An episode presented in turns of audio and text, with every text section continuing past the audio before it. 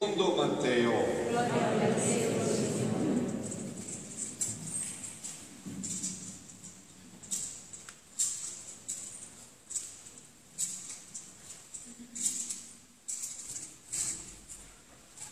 In quel tempo voi angeli, perché ho avuto fame e non mi avete dato da mangiare, ho avuto sete e non mi avete dato da bere, ero straniero e non mi avete accolto, nudo e non mi avete vestito, malato e in carcere e non mi avete visitato.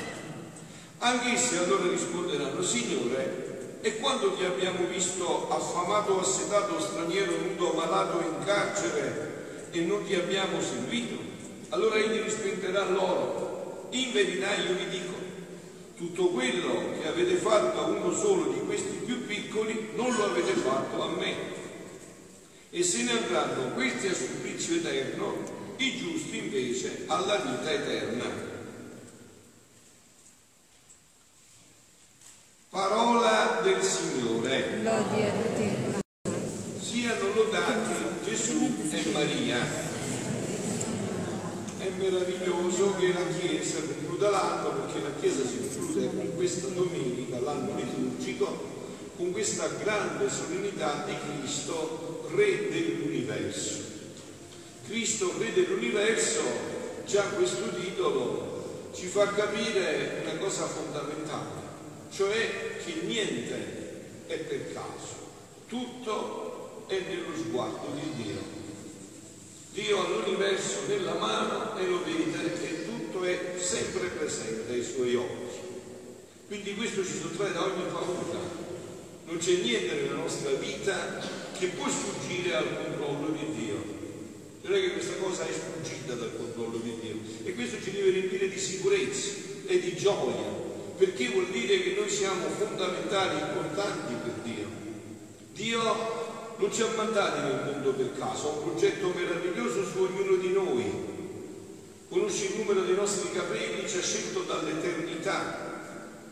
E allora vogliamo un poco penetrare al di là di quello che in genere si dice ogni anno in questa solennità, vogliamo penetrare un po' più profondamente in questa solennità, vogliamo proprio farcela descrivere da Gesù questa solennità di Cristo Re dell'universo.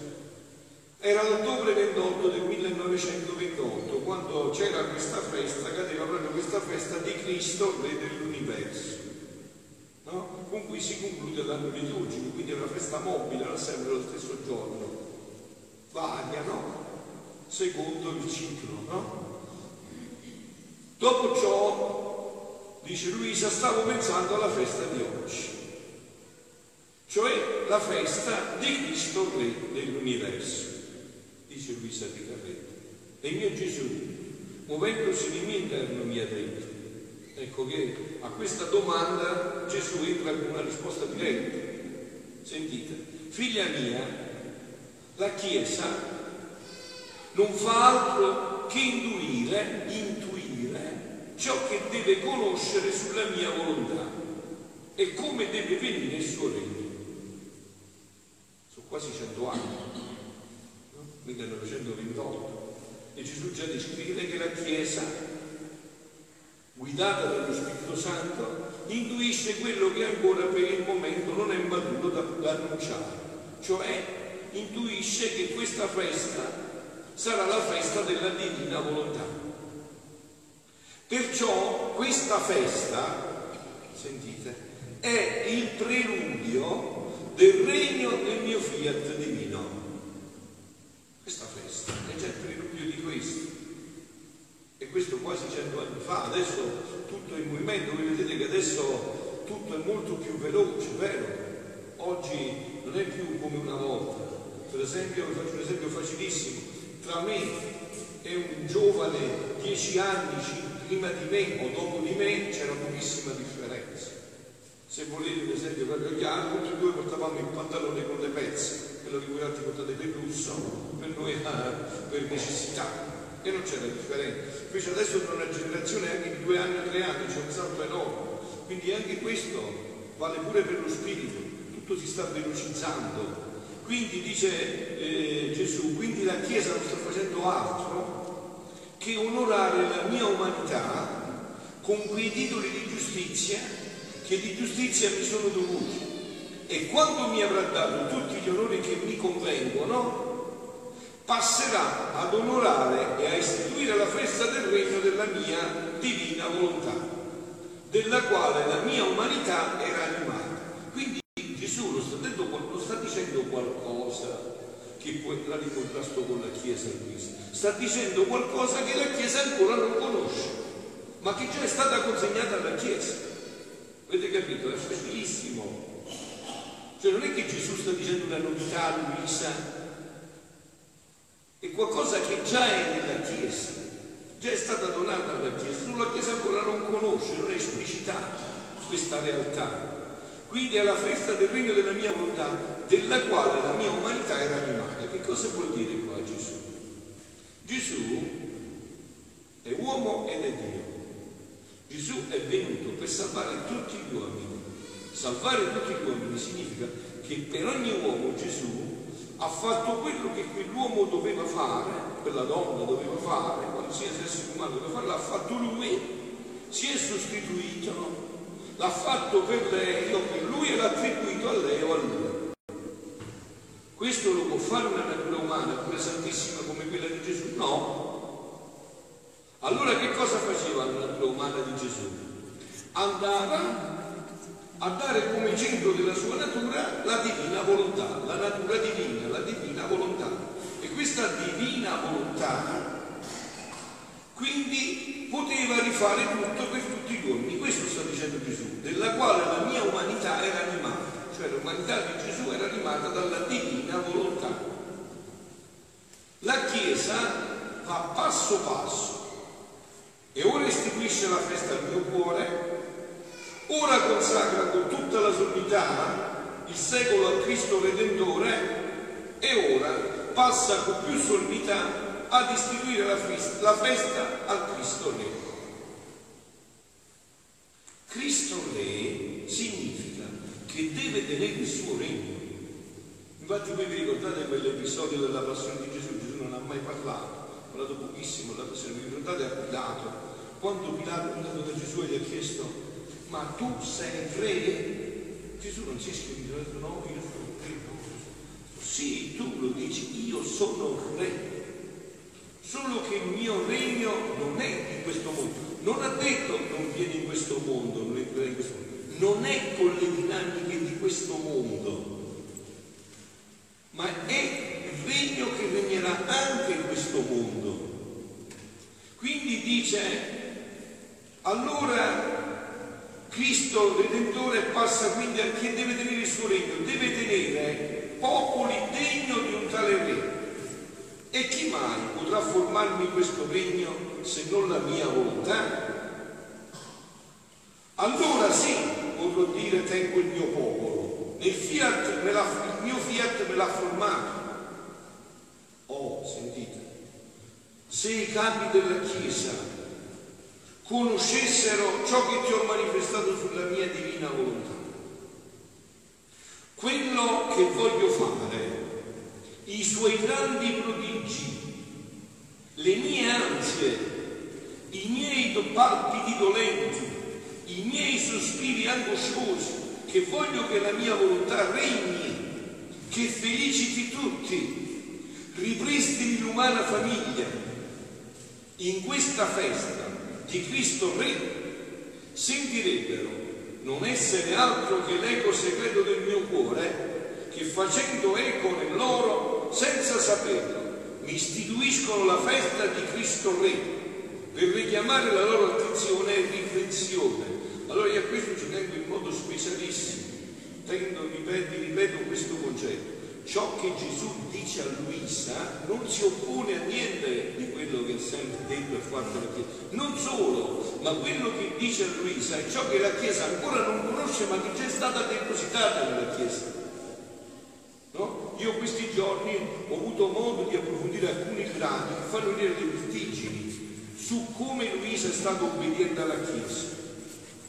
Io non conosco anima che si sia spinta un'obbedienza alla Chiesa così come si è spinta a Luisa Piccarretta, non la conosco, ma che si sia inoltrata nell'obbedienza fino a questo punto, fino a questo punto. Quindi questo è un dono già consegnato alla Chiesa, ecco perciò voi che sicuramente navigate, parlo proprio del navigare su internet, voi che sicuramente navigate e navigando sentite tanti pruriti, come dice San Paolo, di novità, non vi fate abbindolare, tutto passerà sempre solo attraverso la Chiesa e questo dono è già stato tutto consegnato nella Chiesa, è già tutto della Chiesa. Infatti Gesù dice, o se i capi della mia Chiesa conoscessero ciò che ti ho manifestato, ecco che cosa bisogna fare noi. È già tutto fatto, bisogna solo farlo conoscere, conoscerlo e farlo conoscere. Questo dono è ormai già in atto. E direbbero, affrettiamoci a far conoscere la sua volontà divina, facciamola regnare affinché diamo il popolo al Cristo Re che abbiamo chiamato, altrimenti lo abbiamo onorato col nome ma non coi fatti.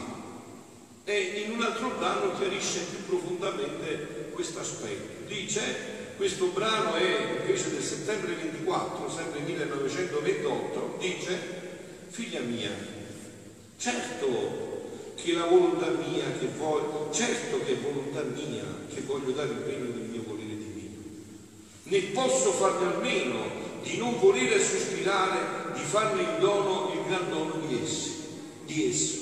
Cioè Gesù non ha che questo desiderio, avete capito? Guardate, figlioli, voglio che voi afferrate proprio questo concetto, lo ripeterò in tutte le salse, insomma, non, sa, non sarò più in che salsa dirvelo, perché io ne ho la certezza assoluta, soprattutto poi in un momento di confusione come questo, nella Chiesa e fuori dalla Chiesa, solo questa luce eclisserà tutte le tenebre. Solo questa luce ha questo potere. Sentitemi a me, non perdete tempo, eh?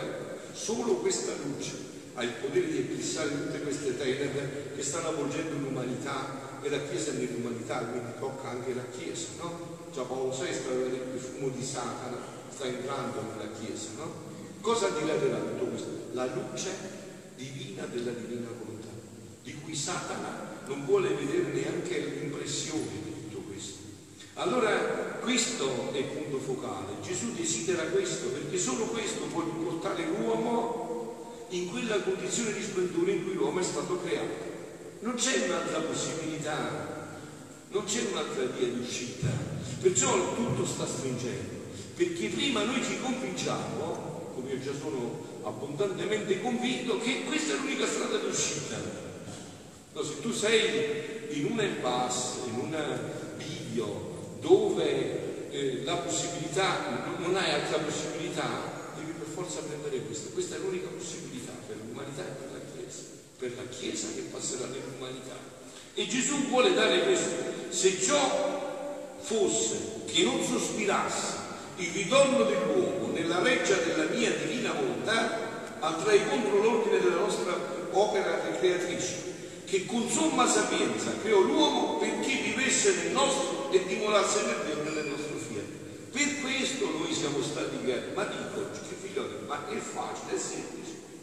Cioè noi siamo stati creati per questo, non per altro. Non c'è un altro scopo della nostra creazione. Non c'è un'altra possibilità, noi siamo stati creati solo per questo, per vivere in questa reggia di felicità e infelicità.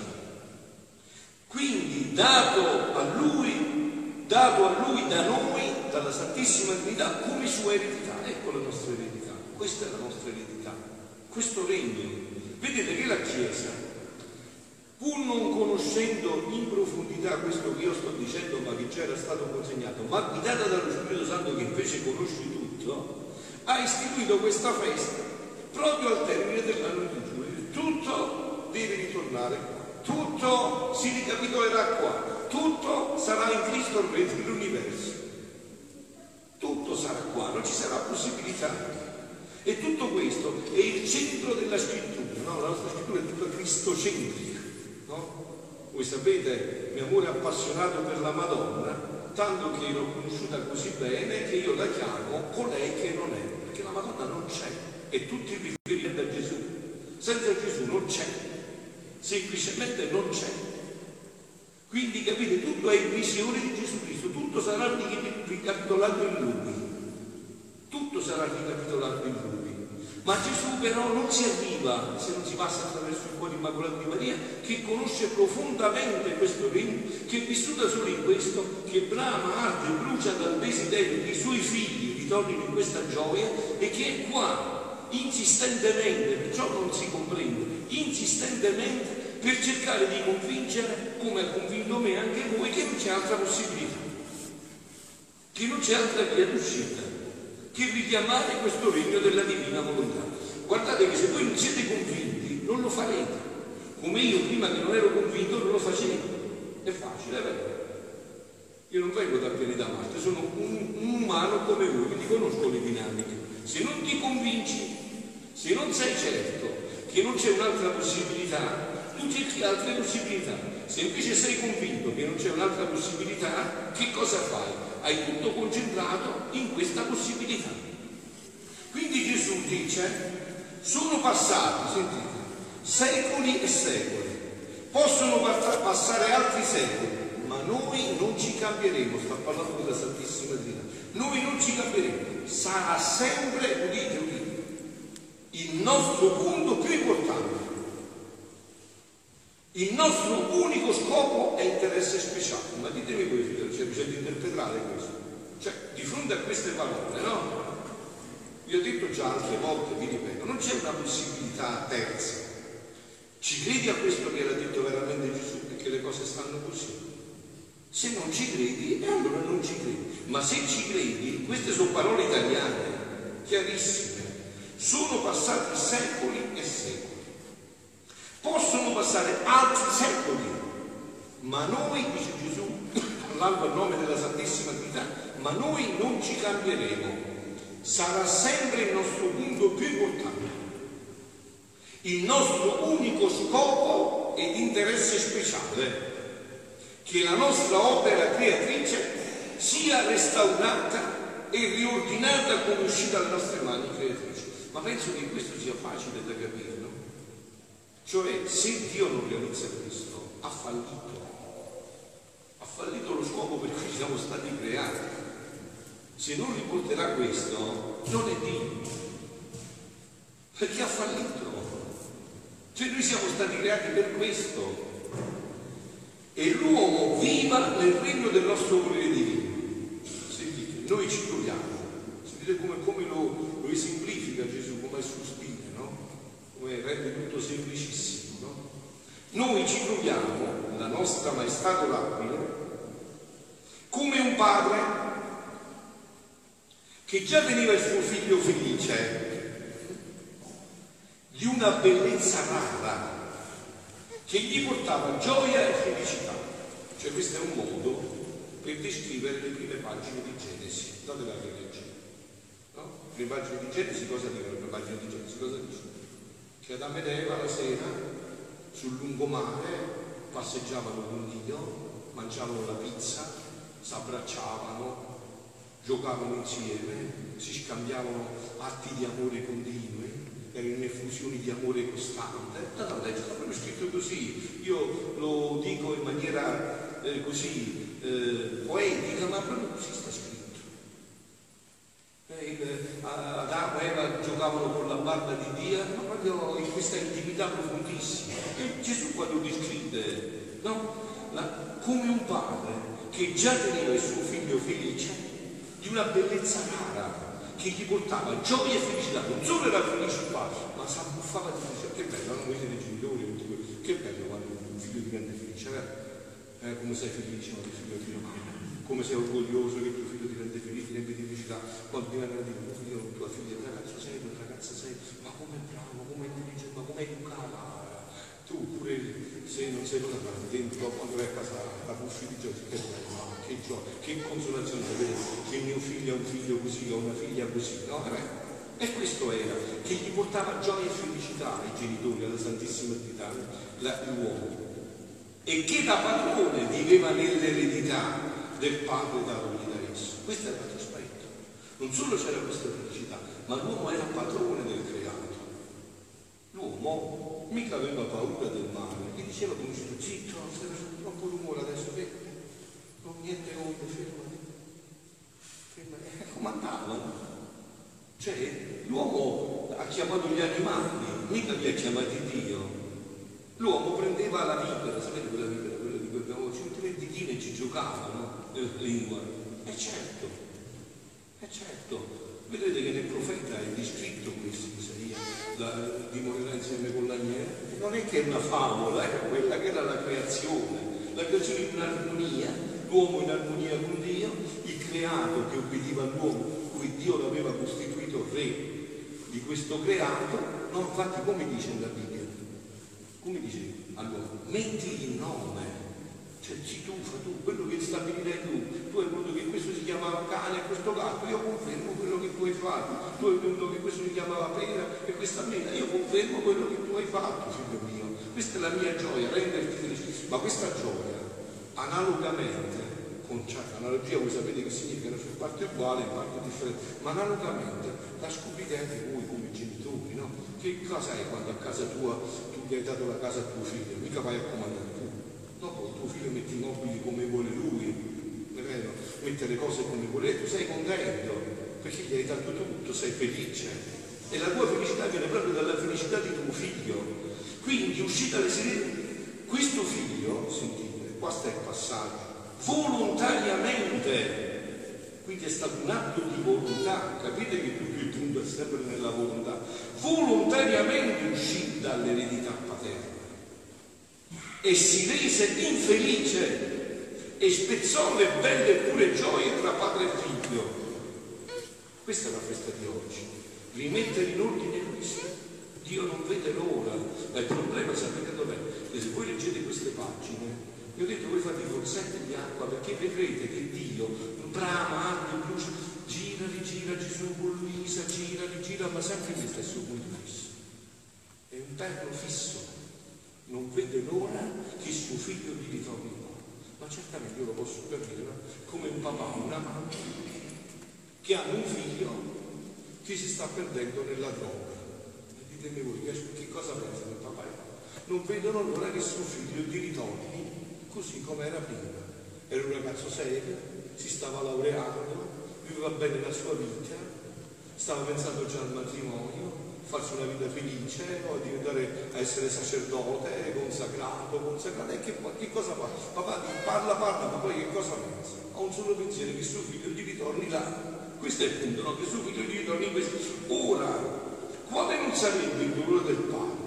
I sospiri, le lacrime, e la sua volontà irremovibile, cioè Gesù non si muove, è irremovibile, che il suo caro figlio gli ritornasse felice molto più che l'eredità data al figlio esiste.